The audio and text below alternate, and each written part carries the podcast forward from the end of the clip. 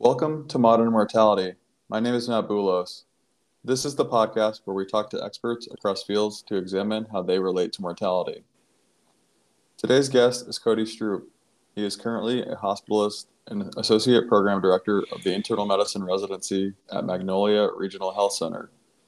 He trained at the University of Mississippi Medical Center, University of Tennessee Medical Center, Knoxville, and completed a master's of healthcare administration at UCSF.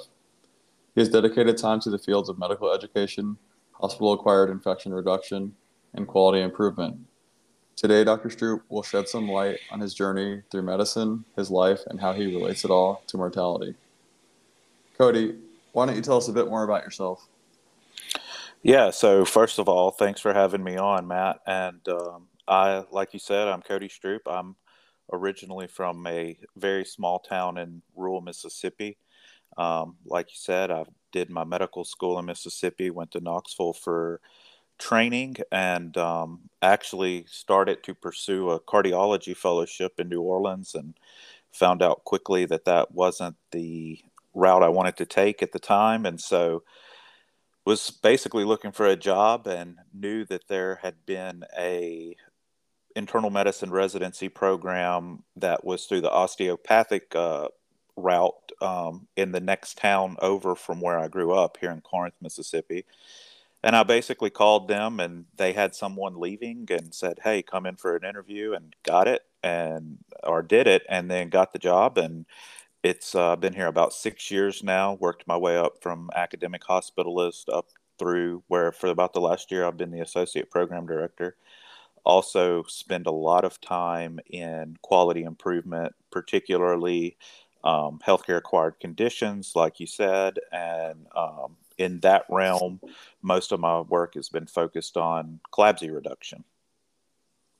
Awesome. Thanks for that recap. Um, so, for the listeners out there, Cody and I trained together in Knoxville and have been friends for, I don't know, it's been a while now, probably almost eight years, I guess. Um, and even in residency, you were an exceptional teacher I just wondered if you've always been drawn to teaching and kind of where that inspiration comes from. Yeah, for sure. So uh, I appreciate that, and and yeah, just so for clarity, Matt was one year behind me, so I had the ability to do some teaching early on. Um, the um, so I come pretty much from a family of educators. Uh, my mother was a fifth grade school teacher for 31 years. My brother is currently a assistant principal at a local school. Uh, my sister-in-law is a school counselor, and I myself, after college, um, had a year where I was a public school teacher, taught mainly eighth grade science um, before I started medical school.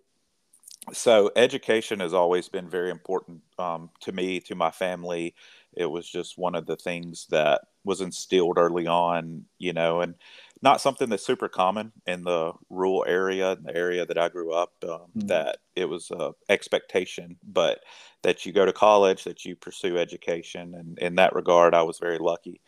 Um, so yeah, teaching is something that I wanted to do as a career some way, and being a being a physician, you're a, you're afforded that opportunity with patients and fortunately for me in academic medicine with future trainees medical students and residents and such. Yeah and just going through training whether you like it or not you're forced to teach somebody at some point which is a blessing for most of us. For sure. Uh, with with your mom being a teacher, was she able to kind of like expose you to certain ideas or principles in a particular way or like in a guided way or in a protected way or did she expose you to as much as she could um so you know i think that's a that's a good question and it's hard to answer without knowing the opposite, I guess, if with saying what would it have been like if she didn't. But yes, you know, I was exposed to a lot. Um, they didn't. They tried to answer questions I had, keep the world open, um, reading uh, things like that. Uh, so yeah, I would say I was. I, I think having a having a parent that was a teacher uh, was very beneficial. That you know you see or they saw what uh, what struggles kids have when they come through Mm-hmm. and have a better way to try to offset those. Uh, that makes children. sense. Just, just seeing like a whole swath of people. I guess teaching is similar to medicine in that respect, where you get to see the spectrum of society from the most privileged to the least privileged. Uh, Yeah, do for you sure.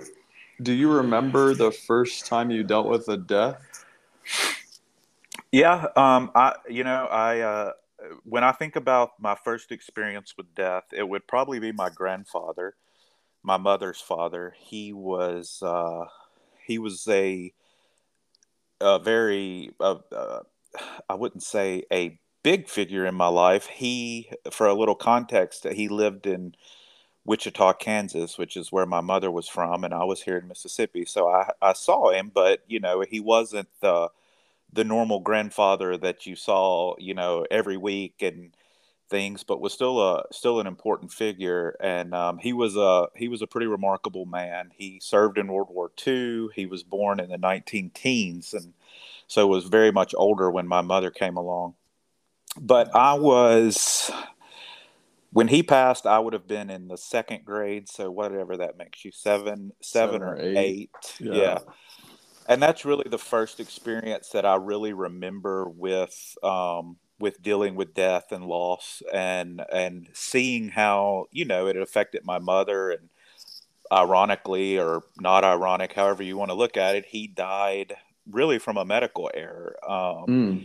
he was uh, he was crippled. He had worked um, labor manual labor jobs most of his life, and walked with canes and he went in for a routine medical procedure. You know at this time i have no idea what it was but they uh, decided to put a catheter in and a urinary catheter and he ended up getting a catheter infection when he probably didn't even need the catheter had he been able to get up and go to the restroom um, and, and ended up passing from that. But i just remember the the anxiety, the turmoil, seeing my mother really sad for the first time um, that I can remember, and and uh, I think you know one thing that you know stands out is my brother is four years younger than me, so he would have been very young, and my mother flew to Kansas to to see him before he passed, and fortunately was able to make it right before he he did pass and then my my dad and my brother and I drove and I can just remember the way up there my dad having to remind us that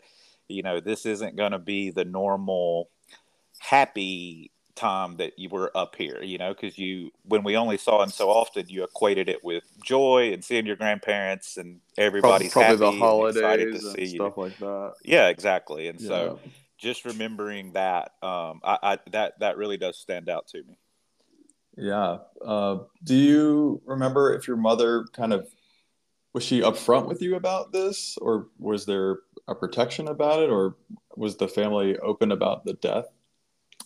Yeah, to be honest, I don't really remember that. It happened very quickly. Like I said, he was in for a routine procedure. I mean, of course, I'm sure.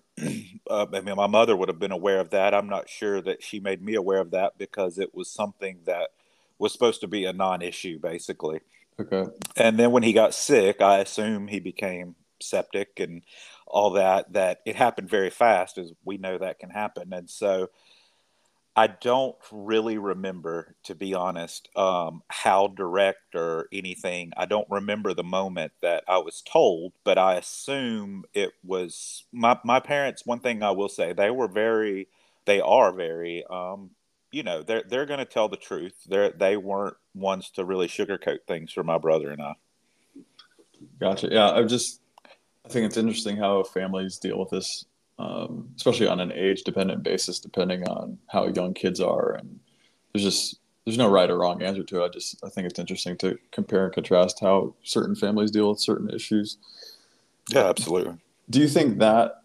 I mean, you might not be able to tie this all together, but it is interesting how much you focus on hospital-acquired infection.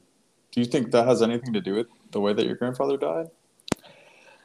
Uh, I think that's a great question and one that I haven't personally pondered. Um, but perhaps, you know, I I don't I don't know that it has a direct correlation, but I do think in general, I have a very I have a very strong uh, opinion that that people come into the hospital and and sometimes we as medical professionals can cause more harm than good. And um, not intentionally but i think the human human race is pretty resilient and sometimes they you know we only add to problems rather than help prevent them.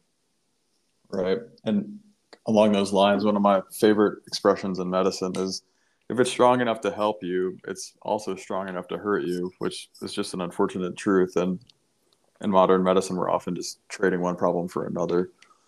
But we do Absolutely. have a responsibility, like to try to make the hospital as safe as possible. And I think the work that you're doing is extremely important. And I would love if you could share with the audience kind of the experience that you have with dialysis catheters and the lack of access for something so something so ubiquitous in medicine that a lot of us in uh, more highly populated centers take for granted.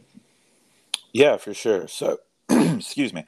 So the hospital that I work at is um, is listed as a 200 bed hospital due to nursing shortages and things through COVID and and the fallout from that. We're not staffing that many beds currently, but we do have a dialysis center across the road um, through Fresenius, and and so we do have patients and a nephrologist on board now for the last. He came in a little before me, so probably about seven years, and so we are taking care of a lot more patients. Prior to that, if a patient had needs for dialysis, they were they had to be transferred. Um, we also have a four four bed inpatient dialysis where they can get that when they need it. But going back to kind of what you said, just um, just to kind of even take a step back further, this whole interest in community acquired or in in uh, central line associated bloodstream infections or CLABSIs started when I first came to my institution. Um, there was a very uh,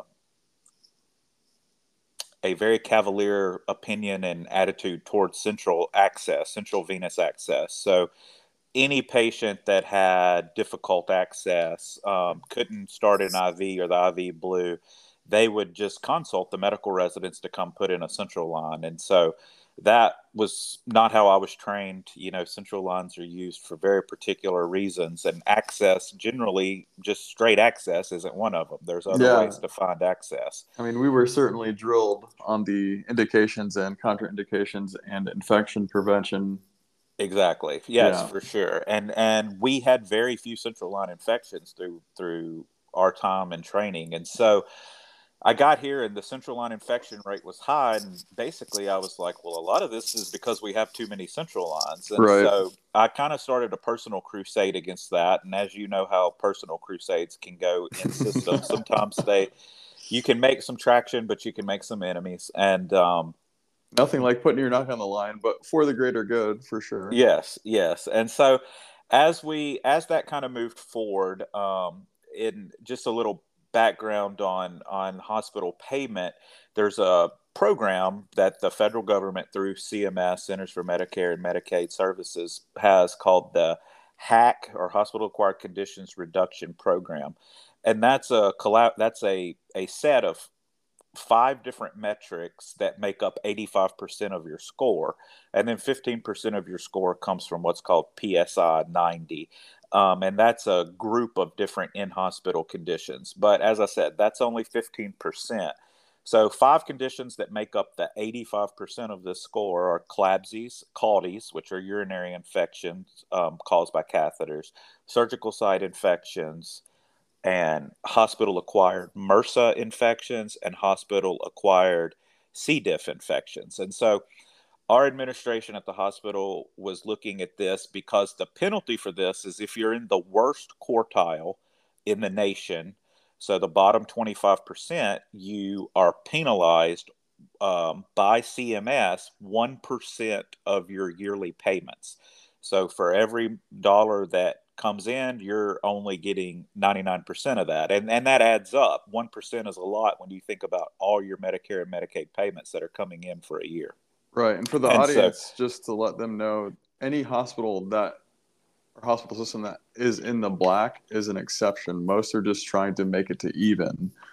So 1% is a huge deal. Exactly, exactly, and even for even for a small hospital like ours, um, I say small, small, smaller hospital like ours, we're talking, you know, into the seven figures for this one percent penalty. Wow, yeah, that's and significant. So, and so they established this uh, different quality council, and my job was to reduce CLABSI, central line infections. We were doing pretty good on the other four big metrics, and, and central line seemed to be the thing. So I jumped on it because, as I said, I already had this uh, idea that we did too many central lines and things, and so started that project and and have been very very successful um, thus far. Uh, we have introduced some new devices for blood culture draws because blood culture contaminations can lead to what are called false CLABSIs, where the patient probably wasn't sick, but the blood culture showed certain bacteria that were probably picked up from the skin.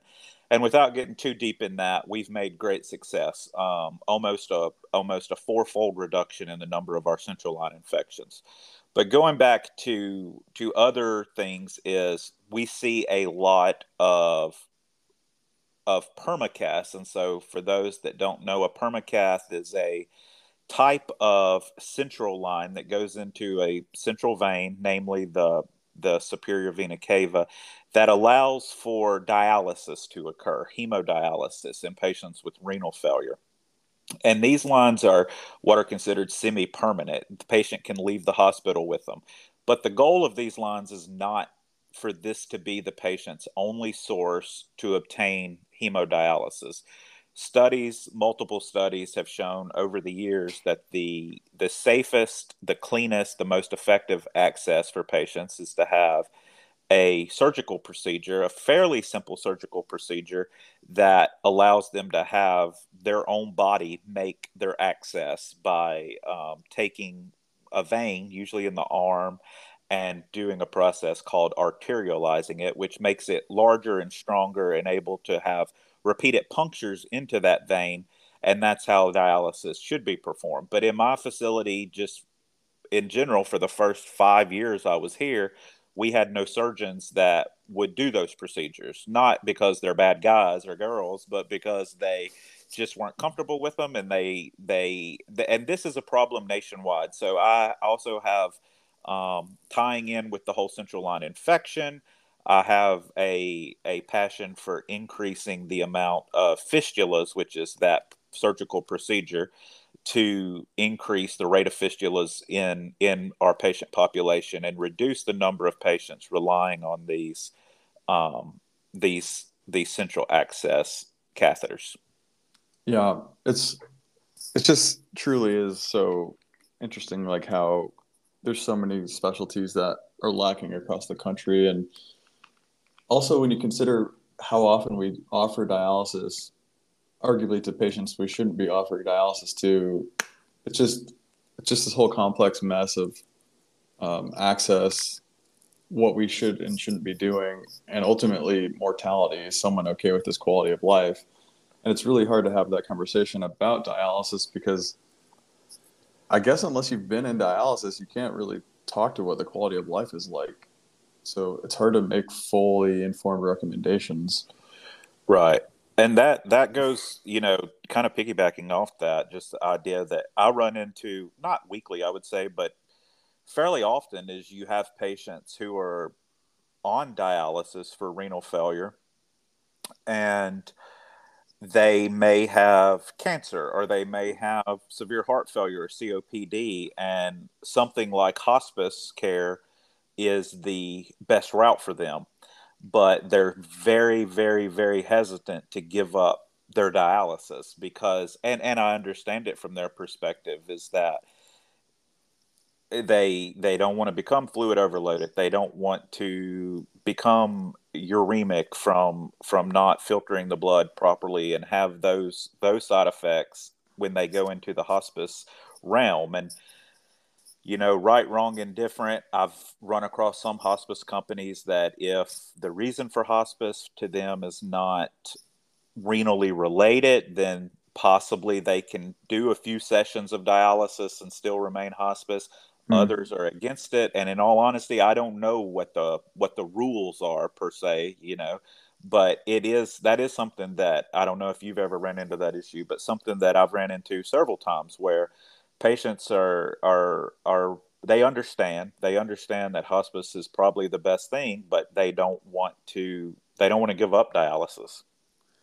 Yeah, I can't say I've run into that particular issue, and honestly, that sounds I'm conflicted on that because if you're if you're that ill with another with a secondary disease outside of your renal failure that you have less than 12 months to survive from, I, personally can't rationalize doing dialysis.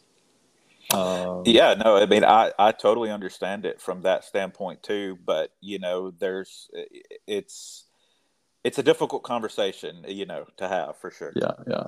Well, just again to piggyback off of this, what's kind of your general approach to end of life care or even a code status?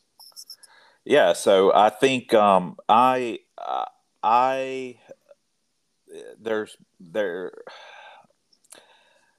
I don't fear the end of life talk with patients. I think some I think the general population fears death. I think the general population thinks that death is seen as this this horrible morbid thing and and don't get me wrong i'm not uh, i'm not out promoting death but what i generally tell patients and and their family members because a lot of times you get into these situations and it's the patient's no longer capable of decision making and all too unfortunately and all too often there's no advance directives that have been made and so you're stuck with family members who love their loved one. You know, it's their mother or their husband or their brother or their child in some horrible cases.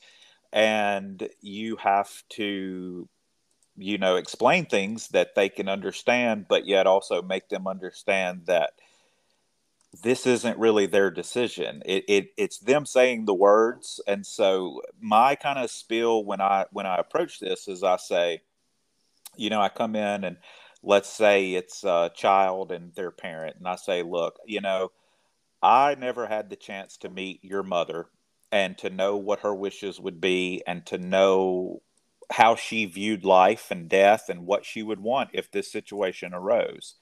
And I said, But you do. You knew her. You saw when her friends may have been ill or her parents may have been ill and how she reacted and what she may have told you i never want to be in this situation or mm-hmm. conversely I, I, want i think they didn't do enough and i would want to do absolutely everything i can until till there's absolutely nothing left to do and it's hard but we have to look at this as not our decision but her decision.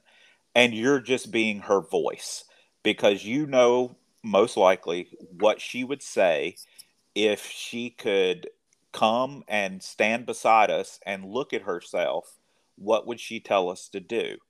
And if you can answer that with what she would tell us to do then there's no need for guilt you're not letting your mom down you're not giving up on her mm-hmm. we're simply following what she would want and what her wishes are I I couldn't agree more. I think that's an important message for everybody to take away from this episode, if nothing else, is if you are in the position of making decisions for your loved ones, just put yourself in their shoes and and answer for them, and you can't you can't go wrong. It, it won't. I'm not saying it'll be easy, but it should kind of remove some of that possibility of of fear or guilt, um, and just keeping that person's decisions at, at the point of your words, like Cody said, is is going to save you a lot of heartache in the long run.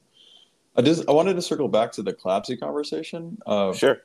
You had such a reduction in CLABSIs, which is hugely important. Uh, did you also see a reduction in mortality for this for the hospital? And honestly, I haven't uh, looked at that data yet. It is something that I think is I've never honestly really thought about it. I've looked at other metrics, um, but there are still some that I need to look at, you know, um, and and that's definitely one of them that I haven't, but uh, haven't even really thought about it to be honest with you. but I think that's something that would be definitely definitely something to look into and see if there was. I don't suspect that there will be much difference.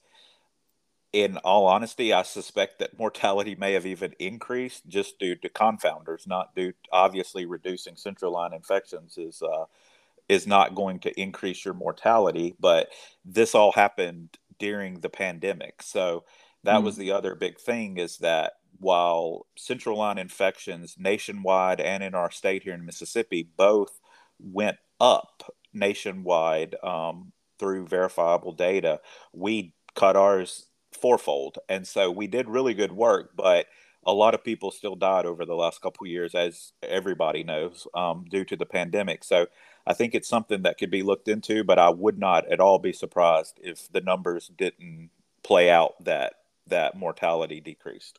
Yeah, you might get better data as we get further removed from COVID. Or, I mean, I, I bet there's a statistician out there that could tease that apart better than yeah. I'm able to describe at this point. But I was just curious. And I think, I mean, this might just be my personal interest. I'm sure there's some people out in the audience that might find this we're talking about too.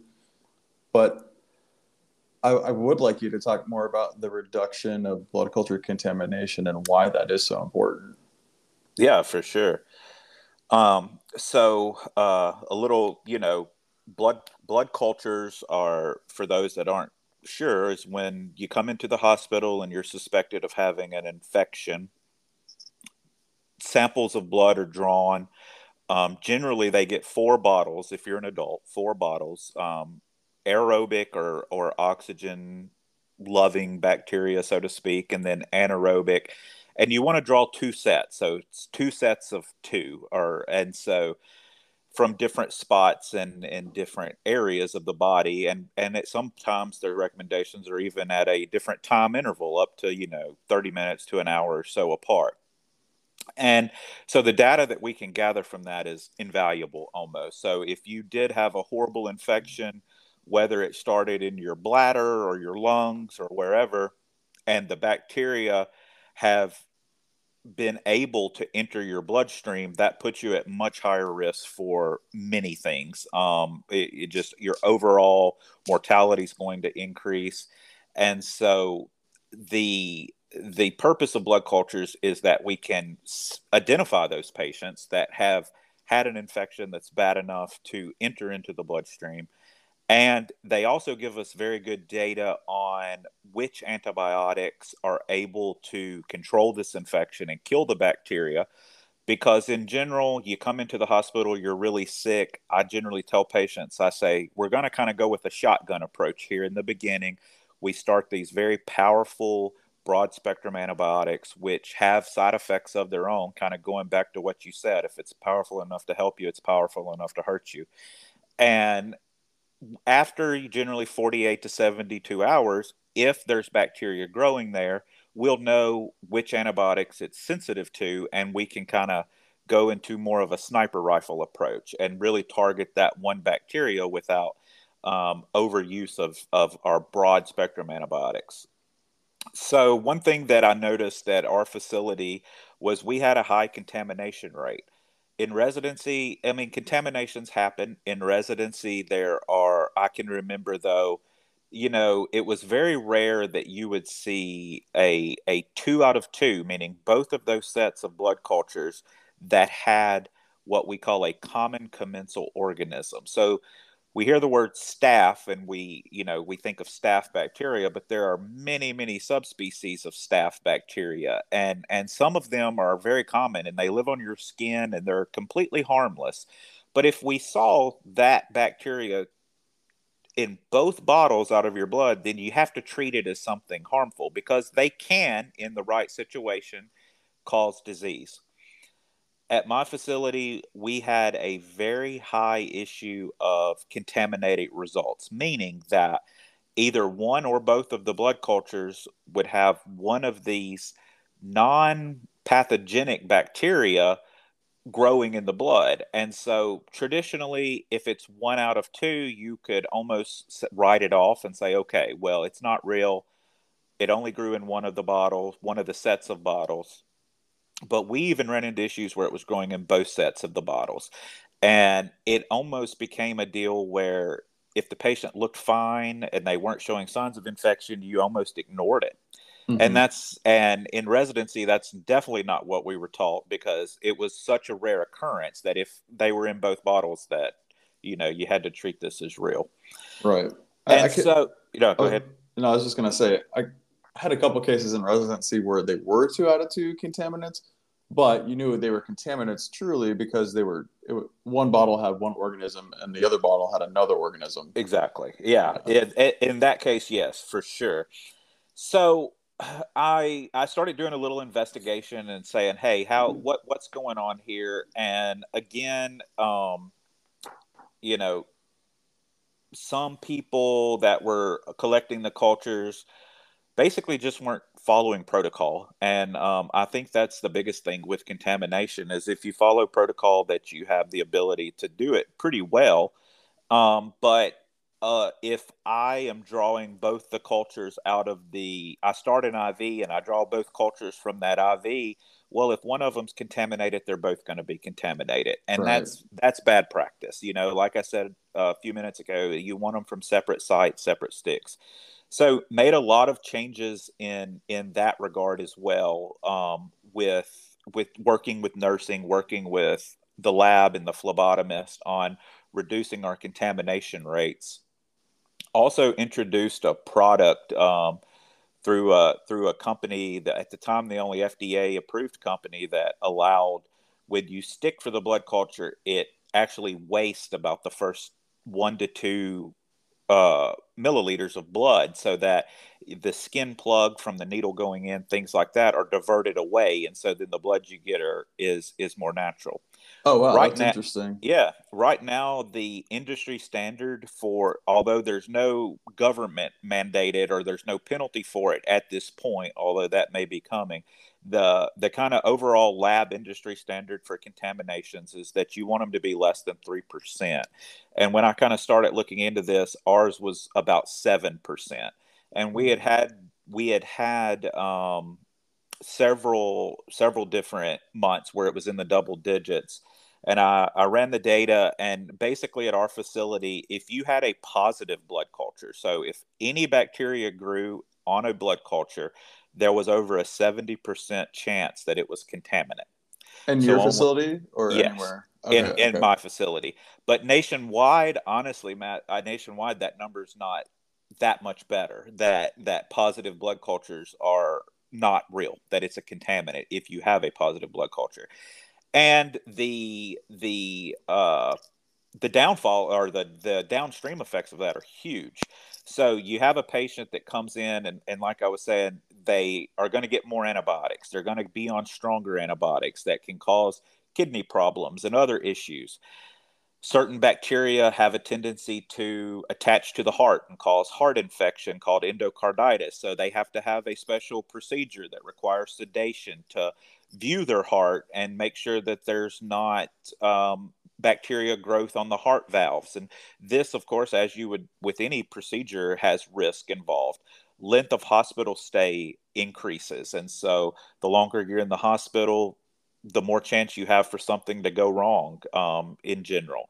So, tons of downstream effects. So, like I said, we were at about 7% after making some practice changes, um, basically enforcing already existing protocol as best we could. We've gotten our infection rate down to about 2%.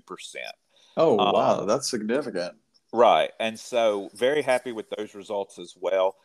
My ultimate goal, and perhaps the federal government's ultimate goal here soon, um, they love to penalize people. You know, they set these goals and then penalize you when you don't reach them is 1%. So that's my ultimate goal is to get to 1% or less contamination rate. But I'm very happy with the work that we've done and it's been a sustained a sustained decrease. I've been using this product for 17 months and and we're down at 2% with the use of the product and with these other changes that we've made.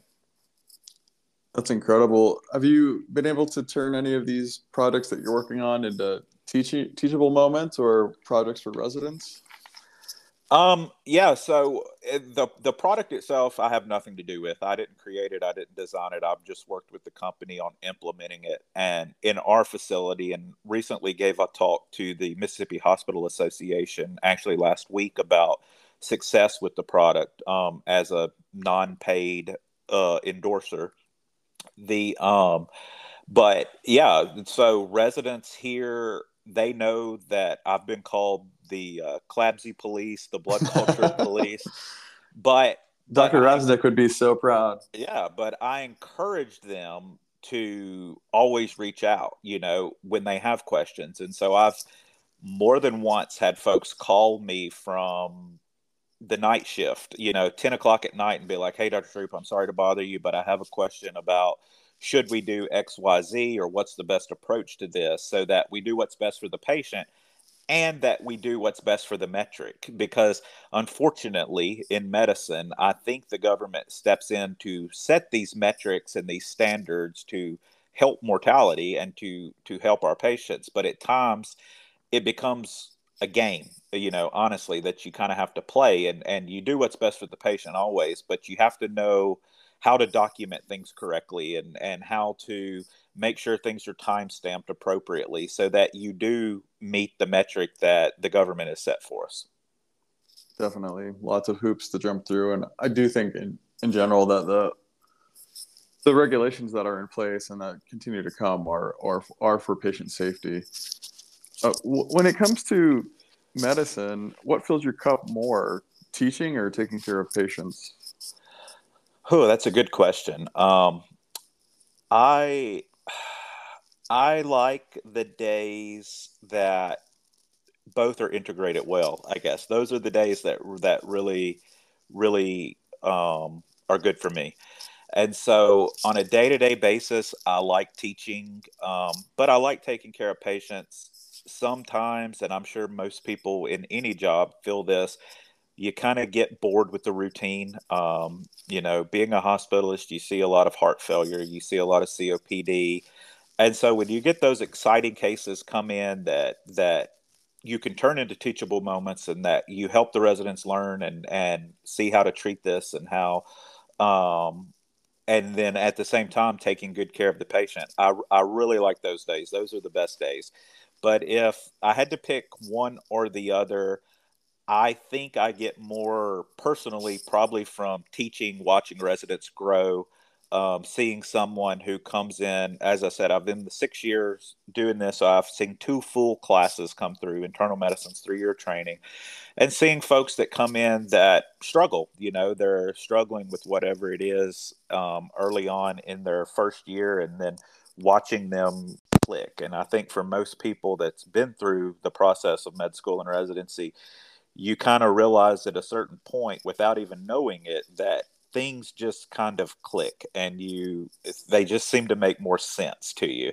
And you no longer feel exactly like a stranger in the hospital. Um, you feel like you belong in that hey what i'm doing i can actually do this. And and so I, I i get a lot of satisfaction out of that. Yeah and it's important for medical educators out there that might be listening to this to remember hey, those are your residents. You're kind of responsible for their development, and just kind of, you know, kicking the can down the road or blaming them for their inadequacies is not fair to that learner. And I, am not saying this about you. I know you're going to take responsibility and, and try to get those people the resources that they need. So I, I think it's really great that you still have continued that passion for learning and the synergy. Sounds like the sweet spot for you. Yeah, for sure. Yeah, I, I don't I don't foresee myself ever being the true physician executive that is sitting in an office and you know meetings from eight to five every day. That I, I still want to be out in the uh, out in the trenches, so to speak. But at the same time, I do like the the administrative slash educational aspect of medicine. Definitely. Do you practice medicine in a way that reflects your own mortality or your own views on mortality? Yeah, I think so. Um, I like I like I said previously, you know, I think a lot of people, especially outside of medicine, but even a lot inside of medicine, aren't good with death and talking about it and comfortable with it. And um, for whatever reason, I am, and and I think that it helps me tremendously, and hopefully helps patients and their families when they're facing death to be to be honest and to be forthright, but to be compassionate and understand that this is a huge deal. But at the same time, I often tell people when I'm kind of giving my little spiel that death is a part of life, you know, and it's the final part of life, and there's really no more life after it, obviously, but it's a part of life nonetheless. And so, just like reaching adulthood, just like uh, getting married or other significant events that happen in your life death is a part of is is one of those events and and the finality of it can be very difficult even for me at times to comprehend and i think you know everybody has those moments at times where they're like oh i wish i could live forever or do whatever but in the end it's it's it's a natural thing and it's what happens. And I think the more honest and open and comfortable you are knowing that, hey, this is coming for us all and it's gonna happen and it and so how can we make it the best the best that we can it's again like you mentioned earlier talking making decisions for people it, it's not it's not going to be fun it's not going to be easy um, but to know that it is one of those necessary steps of life, I think really helps uh, help shape how how we approach it. I agree with that. How often and how this is a two part question. How often and how do you explore your own mortality? Do you have a practice around that? Yeah, so that's a that's a good question, and I would say um, probably not often enough. I uh, not to get super personal, and it, but I will share that in the past year or so, I did have a, a health scare. Um, not a not a acute health scare, but uh, some signs, symptoms, things that could portend a worse diagnosis later in life, and um, that was very tough for me. I was I was uh, you know looking at it from myself, um, and so I would say I spent a good bit of time then, um, and I wouldn't say that it it changed my views on things or that it it uh, it made me it, it I had some existential change, but I do think it made me look into what I want to see out of my life, especially when it comes to things like, okay, well, if this were to happen, you know, what would you have wanted to accomplish? Or what would you want to to leave behind? And whether that be and it allowed me to be more honest with myself about those things, particularly things with regarding family and, you know, do you want to pursue those things and and have children and that kind of uh, that kind of thing. Yeah, I'm sorry that you had that health scare. Um, I mean, yeah, that, that's always a tough thing to, to kind of sort through and deal with and figure out all the information. But uh, I am really excited to hear that it brought you to a place of honesty with yourself. And I yeah, hope that sure. I hope that these ongoing conversations can bring people to the moment of serenity. Um, so yeah, that's. I mean, you, you, basically hit on why I want to do this project. So thank you right. for, sharing, for sharing yeah. all that. Yeah, it is. It's uh, uh, uh, serenity is probably a good word. It was. It's scary, um, you know, and and I, you know, I feel that in my my thing that I have a great explanation of why those issues were happening, and that it's not going to be related to um, what I was fearful of, but in that moment when you're not knowing and then you you really get honest with yourself and it it it does bring you a strange sense of peace definitely do you think, and how do you think medical education could stand to add courses on mortality? Like, should that be at the medical school level? Should that be as a resident? Should there be a whole year on on becoming like an ethicist? Yeah, that's a, a that's a a, uh, a great question. I think that medical education overall lacks in several areas, um, and that being one of them, dealing with death and dying. And, you know, I think when you get ready to go to med school, you have this uh, this idea that you know nothing's going to bother you perhaps or that you're ready for all these things and then you you get through med school and and you still probably have some of those thoughts because you're not exposed to you're exposed to some but not a ton of of these type issues during med school. And then depending on what specialty you go into i mean really every specialty in some way you're going to deal with death and mortality even the ones that are uh, less patient involved. Um, but I think personally, I think, yeah, I think there should be more emphasis on it. I don't know when the right time for that to be would would be. Um, I, I tend to try to think back to my training and, and the things that I went through. And I think in medical school, so much emphasis has been placed on grades and USMLE or COMLEX scores. Mm-hmm. Although level one, as you know now, pass or fail, and that's a that's a whole different discussion. But there's so much emphasis still on the academics of of uh, of medicine and of the science of medicine that I don't know that I would have even been responsive to it at that time. I would right. have felt like it almost, oh, this is some busy thing that they're trying to make me do when I really need to be studying biochemistry. Yeah, like um, you want you want to introduce this burden of reading an Atul Gawande book, just for example, and I still have to learn all the pathophysiology of the liver. It's like, what what do you want? Like I have, I'm supposed to be a doctor. Like I could totally see that as a response in general exactly. for medical students. But that being said, you know, we're many years out of medical school at this point. I right. I kind of think it might be appropriate to have like one or two, not textbook readings, but something like an Atul Gawande or something like that.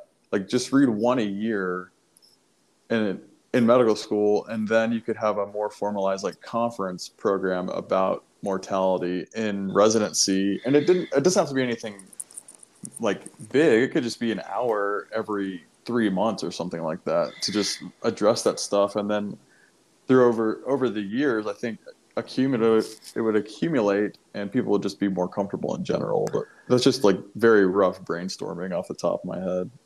Yeah, no, I I I, I don't disagree with you on especially once you move into the residency, and that's kind of what I was getting at. When you're focused on the academics, you're not exposed to it. It's not going to mean as much to me, in my opinion. And then, but when you get out into the quote unquote real world or even you know the residency real world where you're dealing with patients day in day out and you're seeing these things day in day out i think having a you know we have a, a conference actually called mortality and morbidity and mortality but it doesn't focus on this uh, psychological so much side of and sociological side of of mortality but more of the again the quality improvement or the scientific side of it. Yeah, just for the audience, morbidity and mortality conference, often known as M&M, is where there's a case review and can sometimes feel punitive, but as Cody said, it's essentially just to look back and see what could be done better um, from a systems perspective, but it doesn't address kind of this life process um, sociological, psychological. I, there's probably a better word for this, but like Cody said, it doesn't address any of that. And you could you could simply have a mature like maybe you would call it a mortality and spirituality co- conference. I don't know. That might sound a little too woohoo for some people, but just to bring like it would just give a resident a chance to bring a case and discuss like how they dealt with the end of life care and end of life discussions with the patient and family and I think there'd be a lot of value in that, honestly. Yeah, no, and like I'm, my brain's kind of the wheels are kind of turning in my head just about even trying to have a pilot or you know just to see what I could do with my program or our program and say, hey, you know, let's just kind of have. I, I do think you would get some of the response of the the foo foo woo woo stuff, like you said. But I think if you know you're open about these things and talk, I think it is important because this is a you know, like I said, you deal with it in every field in medicine, and it's if you don't have healthy a healthy relationship with death and with bad outcomes and mortality that it's going to be a long draining draining career for most people if if they can't find outlets and be able to healthily in a healthy way um, deal with these things. I, I would love that if you could come up with some type of you know 12 month pilot of doing something like this and just seeing how the residents respond. And i mean you probably get a, a decent paper or poster out of it too and yeah. I think, I think it could be the beginning of something potentially or or it could you know flat fall flat on its face but who knows? You never know till you try. Yeah. Well cody we've covered a lot today. Is there anything else you wanted to address? I don't think so. Not anything in particular. Um, I appreciate the opportunity to kind of talk and tell a little bit of my story, and I'm excited to see how this podcast goes for you, and um, glad that you've taken the initiative to do it. Cool. I appreciate having you, and you're always one of my favorite people to talk to. And thanks for sharing some personal stuff. I'll go ahead and wrap up here. The contents of this podcast are for informational purposes only a patient physician relationship is never established through this medium, and nothing on this podcast should be considered medical advice. If you are having medical or emotional issues, please seek evaluation and treatment from a trained and trusted professional. The views reflected in this podcast do not reflect the views of any entity outside of the conversation. Thank you.